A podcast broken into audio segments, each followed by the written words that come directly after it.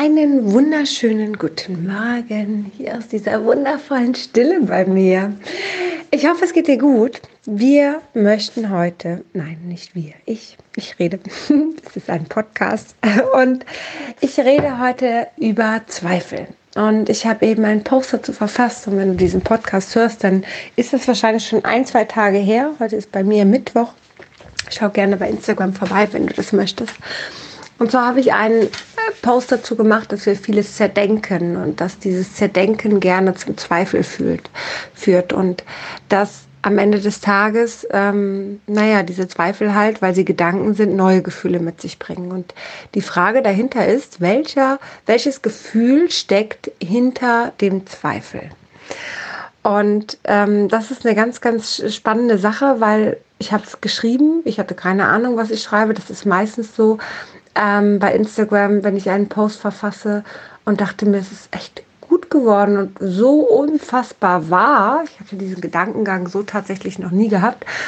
Und habe dann als ersten Kommentar darauf bekommen, dass Liebe und Vertrauen dahinter ist. Da glaubt, ähm, ja, das erste Profil fest daran. So, ich möchte jetzt hier keine Namen nennen, kannst du dir gerne anschauen. Naja, wie auch immer. Dieses Kommentar kam noch ein paar Mal und ähm, es ist ganz spannend, weil bei mir kam dann so die Frage, was ist denn bei mir hinter dem Zweifel gewesen, also vor dem Zweifel. Und bei mir war eigentlich die Freude. Und das hört sich jetzt so eigentlich ganz normal an. Für mich ist es aber echt ein Thema mit der Freude, weil ich über Jahre hinweg die Freude nicht fühlen konnte, so wie sie da ist. Anders, ich wollte sie nicht fühlen. Anders, sie war mir einfach zu intensiv und ich habe sie nicht ausgehalten. Für mich war Freude lange ein Gefühl, was eher negativ besetzt war als positiv. Ähm, denn wenn ich Freude gefühlt habe, dann war das wie eine Explosion in mir. Ja, es war ein vor Tränen, vor Ungeduld, weil ich irgendwas nicht aushalten konnte, vor weiß ich nicht, äh, rumhüpfen, rumschreien, rummachen und sonst was. Und ich, ich habe es einfach nicht ausgehalten. Gerade die Vorfreude ist ein Riesenthema und das ist bei vielen Menschen ein Thema. Es ist nur vielen Menschen gar nicht bewusst, dass die Vorfreude so unangenehm ist. Sicherlich durch die Kindheit geschuldet, sicherlich einfach, weil es so ist, wie es ist.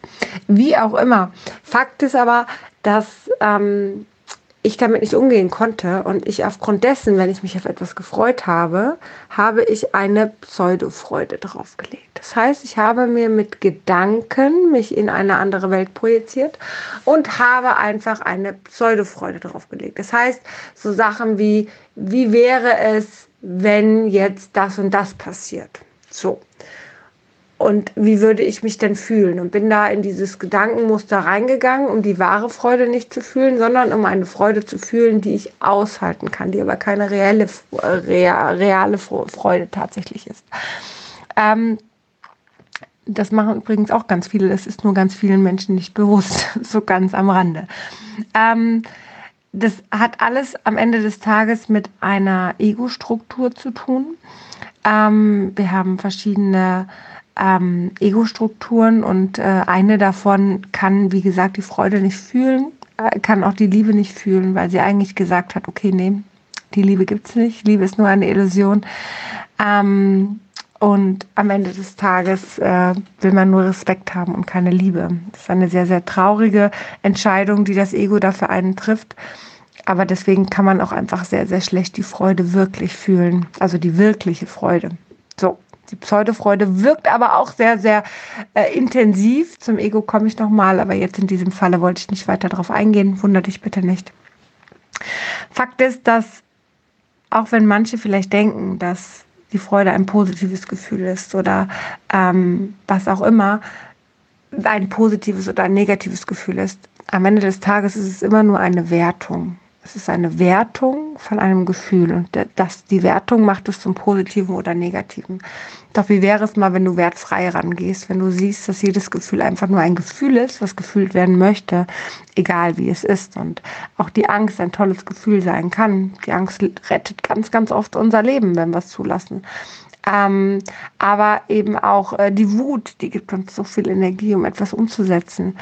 Also es gibt so viele ähm, Optionen, Gefühle zu sehen, ja, die Ungeduld bringt uns schneller ans Ziel.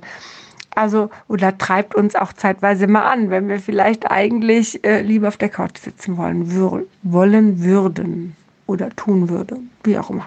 Du weißt, was ich meine. Ähm, Fakt ist, alles ist nur eine Wertung und du entscheidest selber, was du daraus machst. Und wenn du anfängst, Sachen zu zerdenken, dann überleg vielleicht mal, wie du hingehen könntest und damit aufhören könntest und damit fühlen könntest, warum zerdenkst du das alles? Was ist denn davor für ein Gefühl, was du vielleicht nicht siehst oder tatsächlich auch nicht bereit bist zu fühlen? Denn ich habe die Freude einfach nicht fühlen wollen, fühlen können. Ich fand es echt unangenehm. Und dann habe ich lieber Zweifel und Angst gehabt, als diese Freude zu fühlen. Mit der Angst war ich halt vertrauter. So. Das heißt, die Frage ist, warum willst du diese schönen Gefühle nicht fühlen? Was steht dir da im Weg? Und wofür bist du vielleicht noch nicht bereit? Und was kannst du vielleicht klären? Und was für Entscheidungen hat vielleicht du oder deine Ego-Struktur irgendwann mal beschlossen? In diesem Sinne war es heute ein bisschen länger. Dankeschön fürs Zuhören. Ich hoffe, du hast meinen Wirrwarr verstanden. Und ähm, ja, ich hoffe, ich konnte dir einen kleinen Impuls geben. Also bis ganz bald.